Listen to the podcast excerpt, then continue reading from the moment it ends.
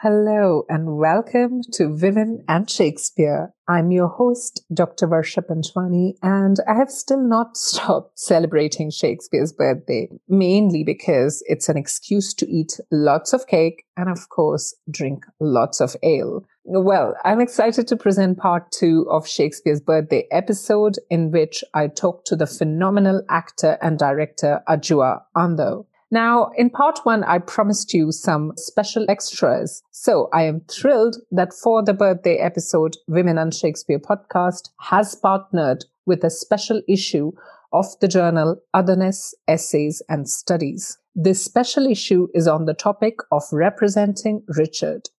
In the words of its brilliant editor, Dr. Anne-Sophie Refskou, it brings together a cluster of analyses and conversations about representing and misrepresenting the title characters in Richard II and Richard III. These articles are by scholars and creative practitioners from Mexico to Australia, from the UK and Denmark. I especially recommend that you listen to these twin episodes alongside Delia Jarrett Macauley and Emer McHugh's contributions in the special issue. Jarrett Macauley, who incidentally you might remember was the first guest on this podcast, uh, contextualizes and traces the cultural history that preceded the all women of color production of Richard II, directed by Adjoa Andoh and Lynette Linton at Shakespeare's Globe in 2019. McHugh who I very much hope will be a future guest on the podcast, provides a magisterial review of the filmed version of this production. The link to this freely available journal special issue and the freely available film of the production is in the show notes. Now I know that you are keen to listen to Adjoa again, so I promise I'll stop talking. But just a reminder that in part one, Adjoa talked about playing Ulysses, about Britishness, about history, and about the rehearsal process of Richard II. So without further ado, let's pick up on the conversation. We all cried, and we cried for the relief of just being in a room as an artist, not a woman, not a woman of color, just an artist. Back to Richard II, the role has such an illustrious performance history in this country. Fiona Shaw has played it, David Tennant has played it, Ian McKellen has played it. Did you see any of these productions? What was your conception of the role? I actively didn't watch any of those because I don't like having other people's performances in my head. I, I like to come to the work and find out who that person is for me. I did reflect on some of the performances after. I hmm. knew who Richard was for me. I think Richard often gets played as a bit sort of camp and fey and weedy. And I didn't see that in the text. What I did see was a child who lost their father and then their grandfather, who was then sent abroad and told, You are king. And I saw a lamb going into a field of wolves. All these vying nobles, wanting power in the country, wanting land. And here's a 10 year old child, basically unprotected, who has to navigate all of this. A 10 year old child who, by the time he's in his teens, has faced down Wat Tyler and the Peasants' Revolt and come to some arrangement when the country had been in complete turmoil before that, after plague had decimated the country and left it in a very unstable state in his grandfather's time, because of course his father never becomes king, the Black Prince. He dies before he would have ascended to the throne. So you have this small child who's in basically a foreign country trying to work out who the people are who will protect him and keep him safe. The Queen has similarly been shunted over when she was nine. So this is the historical background. You don't see any of that stuff, but you see the outworkings of that. You see insecure people gathering their yes people around them. This boy, who's now the king, who just has a version of what he thinks the king is supposed to be. How do I be a king? And he understands that acquisition, oh, that's important. Everybody respects acquisition and money. So let's have lots of it. Let's get more of it. So I think there's an aspect of that. He's not the big good soldier like his cousin. He lives in the shadow of his cousin, would have obviously, patently, would make a much better king He's good at fighting. People like him. When he goes in the streets, people love him. But he's not the king. I'm the king. So I have to be the king. Everybody pay attention to me. It's that need. Love me, love me, love me. I just see a little boy going, pick me up, someone, pick me up. So that's how Richard resonated for me. So for him, it's really important, this idea of the divine right of kings. God wants me to be the king. So I wanted to delve into how this undeveloped, unsupported person tries to manifest the most powerful person in the kingdom through the authority of the most powerful being in the universe. He believes God put him in this place at this time to be king of this nation. When he gives up his crown, his betrayal of God, that would kill him on its, on its own. And you hear me talking about him as him and he. Because for me, the regendering of roles, I'm not particularly bothered about that. Play the person, play their needs, play their desires and their wants. I don't want people walking about the stage doing man walking or lady no, walking. No, Just be a person and walk. How do you walk? You, Adjoa, you're playing Richard. Walk how you walk. Just do it. Don't you don't have to pretend. Just be who you be. I saw the production and I didn't think that any of you was consciously manning it up or anything like that. I thought that you played people and that is why it rang true. It resonated because uh, you weren't then thinking about, okay, who's playing a man, who's playing a woman, all of that went out of the window and you concentrated on the story. And also the film of this production is mm. available in full on YouTube and you are the director on that. And also it has been released by your company as well. And I was wondering, Yes, Swinging Lens. I thought that was a brilliant name too. And what are some of the challenges and opportunities of filming that production? I mean, especially because Farah Karim Cooper was on the podcast and she was saying that the space in which the production was played, Sam Wanamaker Playhouse, is not a space which works for women of color because it had a black wall and is candlelit, which doesn't work. I mean, it doesn't feel like it was a space built with people of color in mind. So did that pose additional problems for design and for filming? How did you oh navigate oh that? Well, so that space to me just says if you're of color, get off my stage. And I have seen shows there where I have just gone, this may as well be a radio play for that actor and that actor because I can't see their face. So one of the first things I did after sulking and stomping about the place, because it, that space says you are not welcome here. So yeah. if it's saying that to me on stage, what's it saying to me in the audience? Your type, your kind aren't welcome on this stage. So the first thing I said was to Raja Irit, who was our amazing designer. She is a goddess among women, and anybody that has the good fortune to have her design their show is lucky, is blessed. I said to Raja, right, knock out all the black. We're going to clad the space in bamboo because bamboo is a material that is found in the countries of all the people, all the heritages of the people involved in the production. And when I say the production, I'm talking about stage management as well and costume supervised and everything else. So that was that. Um, I wanted bamboo also because it is light but durable and it's a great surface for bouncing light off. So everything we did was about throwing light into the space. So if you see the floor that we had, it's very light colored material with two great big brass strips down it. Again, it's light reflective and I wanted that. And then we just banged as many candles into that space as we could possibly get. And we, of course, we use them in different ways. And there are moments where you just, you want it quite dark and you just want a pool of light on someone's face. But then the other thing you have to do is you have to work out how people can be close to a candle or be holding a candle or drop the candles or whatever we needed to do you drop the candles, you block out someone's sight line up there. So then you have to think about how you balance all of that stuff. So you have to do all that in order to get more light onto people. And literally I was going, okay, that actor has a really dark skin. We've got to get more candles on them. How do we get the candles on them so it doesn't look like, hello, I'm an actor lighting my face, as opposed to I'm in the court and I'm having a row with somebody about X, Y, Z.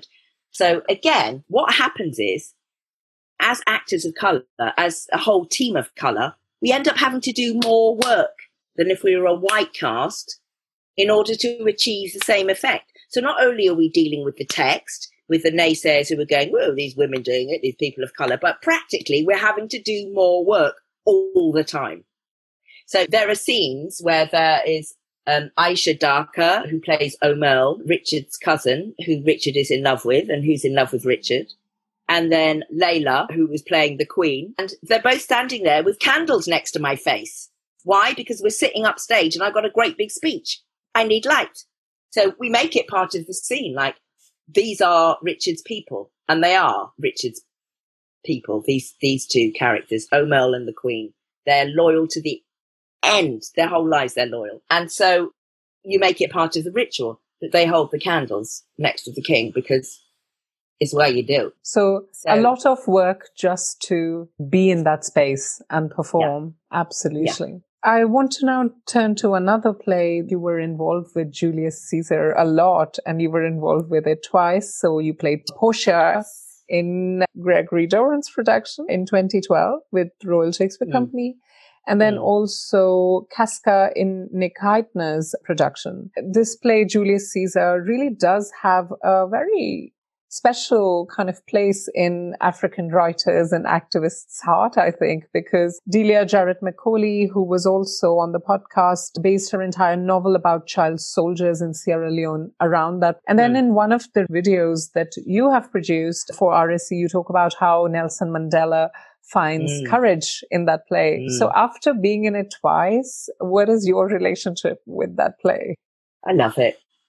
I love it. The way that those anti-apartheid political prisoners got courage for themselves, got encouragement for themselves was by having a copy of the complete works of Shakespeare s- smuggled in to the prison. It was in now, I can't remember what it was. Was it a Sanskrit text? But they covered the cover with with something religious. So yes, like, oh, no, I know about it. It was um, you know, yeah, religious images of various gods from India, Lakshmi. Yeah.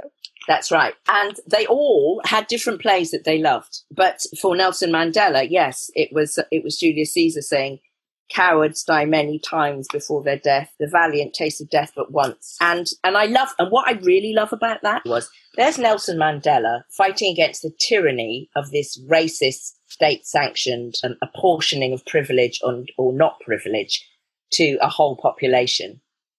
So he's fighting against tyranny and he chooses the words of a man who Shakespeare presents in some ways as the tyrant to be got rid of.